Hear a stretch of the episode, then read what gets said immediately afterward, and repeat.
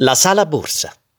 A cento a cento salgono dalla tomba gli spiriti della storia, scriveva Goethe passeggiando sotto ai portici, e non c'è reso conto che non citi le antiche biblioteche come questa, la sala borsa, deposito di uno dei beni più supremi della città, la sua conoscenza.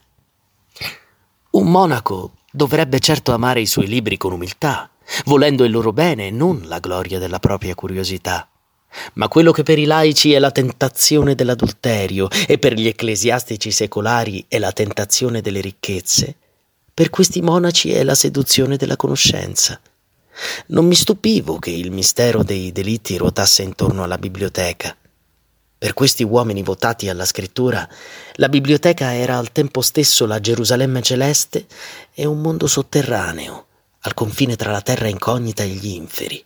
Essi erano dominati dalla biblioteca, dalle sue promesse e dai suoi interdetti, vivevano con essa e forse contro di essa, sperando colpevolmente di violarne un giorno tutti i segreti.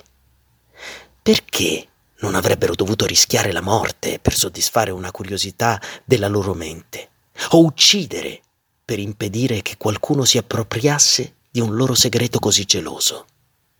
Umberto Eco, il nome della rosa.